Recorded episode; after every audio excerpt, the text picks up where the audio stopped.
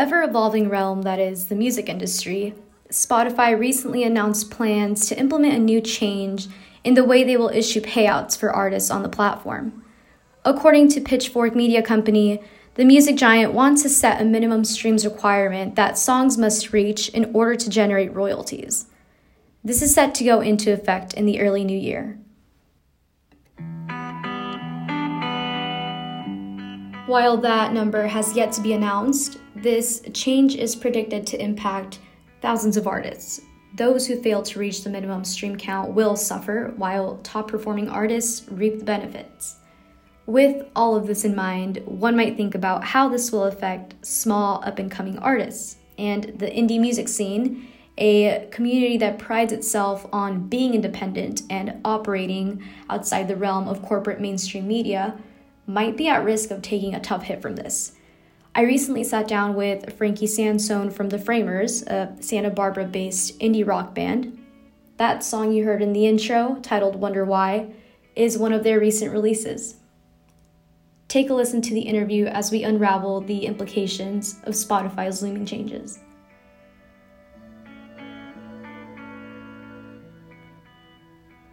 Can you just start off by introducing yourself and your role in the Framers?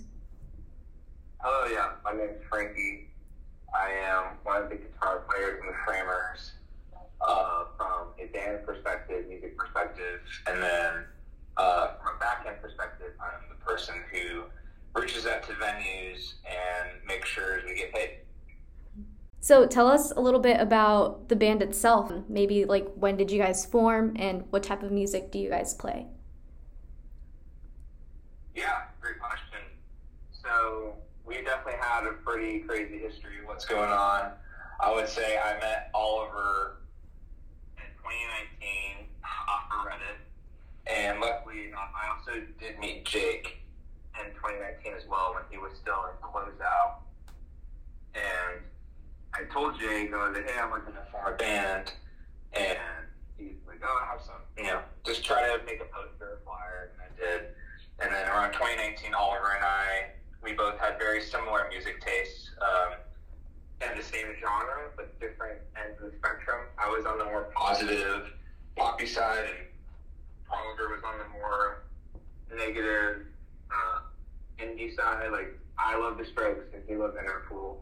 I love Arctic Monkeys, he loved Radiohead. and we started off, like, as a cover band just for fun, and I was really bad.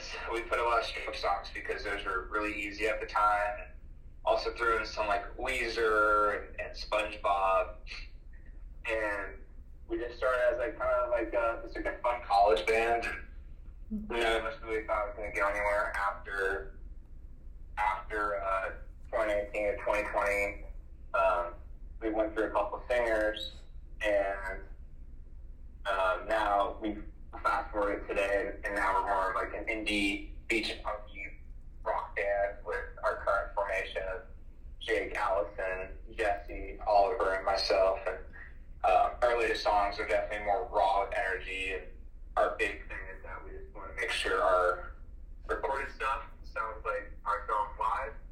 And we like to have our tracks be as raw as possible and so mm-hmm. people can really feel it. And also, it also helps us um, just recreate that sound when we play live. And I think one of the biggest compliments we've ever received is after a show is like, wow, like, I listened to you guys on Spotify, I listen to you guys live, and it sounds the same.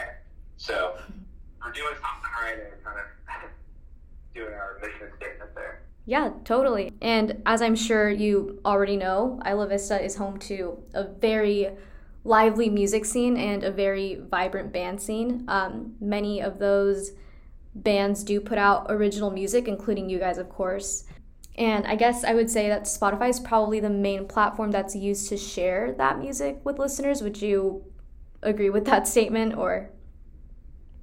Yeah, I think Spotify is definitely the most used platform today. I mean, mm-hmm. it's, it's funny seeing how IV has grown since I've even started because when we first started, none of us owned a music studio or, or even had the money to afford one or even the money to rent time with a producer. So like, we had to like use SoundCloud mm-hmm. or Bandcamp to record these really crappy tracks. And if it was good enough, we would just put it on discs and it was popping the radio for cars. Mm-hmm. Um, but now all these bands are like they're starting off at such a high level. Yeah. you know, I know, uh, like Days and, and Dawn Patrol There are definitely a couple that come to mind right away with really clean sounding tracks and uh, Spotify is definitely the perfect spot for them to put their music on mm-hmm. because they already sound pretty professionally mixed. So Spotify is definitely very important to the music ecosystem today, and they know that. And Spotify knows that, and so they're, they're going to definitely try to game the system. I mean, they already kind of gamed the system already mm-hmm. by only paying like musicians like like zero point zero zero zero zero half of a cent. so um, so I guess they're just trying to. I guess with the new uh, update, they're going to just go from like less than a penny to zero dollars until um, you hit a certain amount of streams.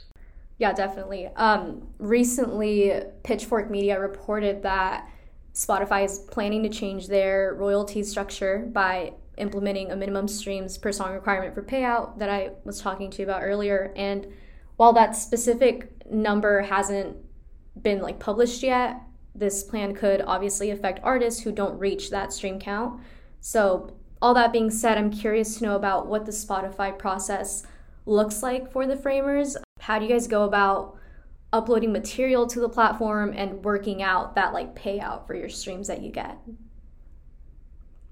Yeah, I think it's definitely a long and tedious process. And um, it, it, I mean, it starts with just writing the song.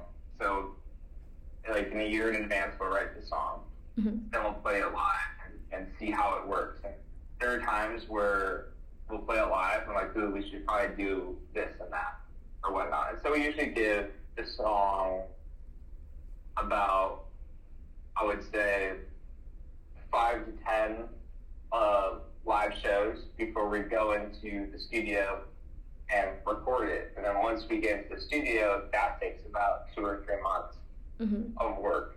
Uh, even with owning a music studio, and, and, and luckily Jake and I uh, own Sugar Rush, and I went in, in it with the three other guys who also record and practice music. And um, that process can take a while. I mean, Jesse's based in Ventura, Oliver's based in LA.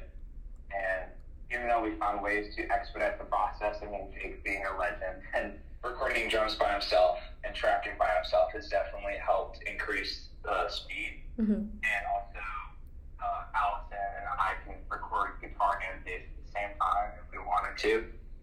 Um, but it's not like it's one take and we're done. I mean, I mean, luckily I can do one take and I'm done, but um, it does definitely take an hour or so. I mean, just for one song for one person.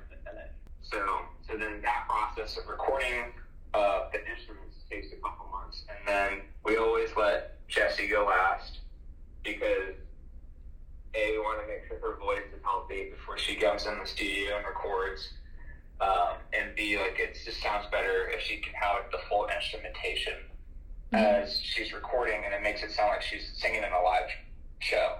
Yeah. Um, so that process can take another month once all of that is done, so now we're in like month six or 7 mm-hmm. uh, then we will either mix and master the song ourselves, or, and this is what we're doing for the first time for our new EP, we're sending it out to someone else to mix and master it. And this guy has worked on uh, Maggie Rogers' album, uh, Vampire Weekend's albums, Haim's albums, I believe, and and uh, luckily that will help alleviate some pressure off of us and, and decrease timelines as well. So that process should take about two, three, two to three, two to four weeks, I would say. Mm-hmm. And once we have the song done, uh, we're also coming. Uh, during the span of this process too, we're also coming up with album art too.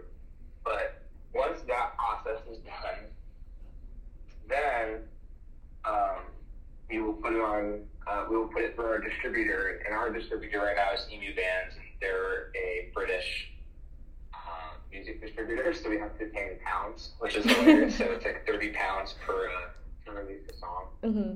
and I'll put it out on every single platform. I'll put out TikTok, Instagram, Apple Music, Spotify, YouTube, Google Play.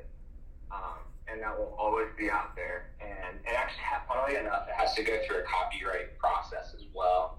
Um, it needs to make sure that it's a completely original, like there's no tracks or, or, or samples in there. And luckily, as an indie rock band, we don't have any samples in our music. But that also takes um, like some some days to go through, and then once we've gone through the process of all of that, now we're in like month 8 mm-hmm.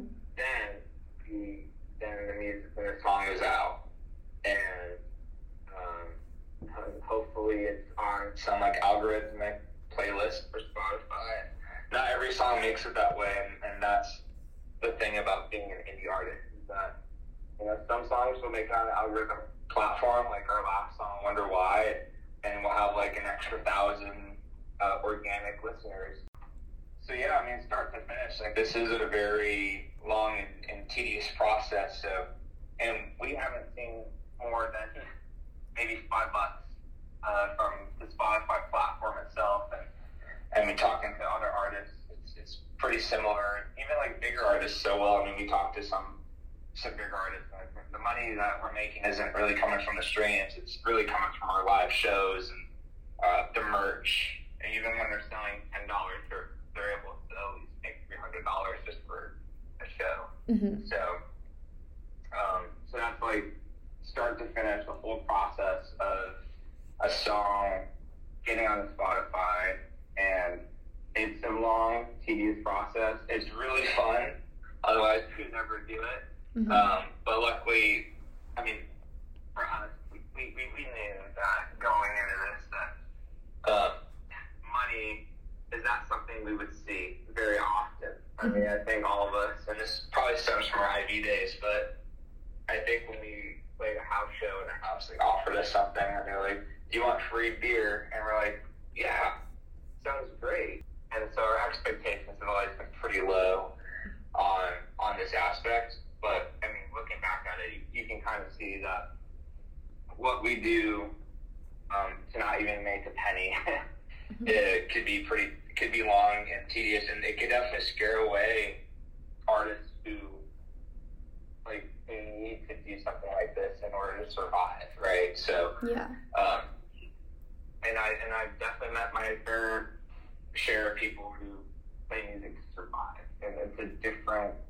it's a different thing to tackle when it's their livelihood mm-hmm. on the line. Um, and they just know too, like Spotify is not the way to go. Like unless you're Taylor Swift, you're probably not going to make any money on Spotify as an artist.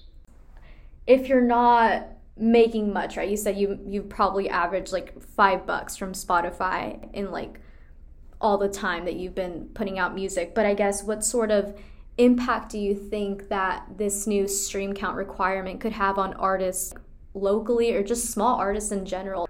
I don't know. It, it's, a, it's a tough question because, I mean, I think it's just the mentality of everyone right now is like we just have to kind of go with the flow. Mm-hmm. Uh, I can definitely see something happen where maybe artists can just go to a different platform like Bandcamp or something to get more support for, I mean, at least for money donations. Um, I think other ways around it is you could potentially start like a Patreon to help fund your, uh, you know, your musical desires. Mm-hmm. Um, I think this is just like one of those hard things where it's just like a, if you're small, right? Mm-hmm. No one cares about you, and and um, Spotify, right? They, they really don't uh, think about the small artists as much, right? I mean, you go on your Spotify, the first thing you see is Drake, Taylor Swift, and, it's just the same top five people, um, and they know how to push those. And I know they have Discover Weeklies, but I mean, there's so many artists that you're gonna miss a bunch, right? I mean, they only show like pretty local things for Discover Weeklies.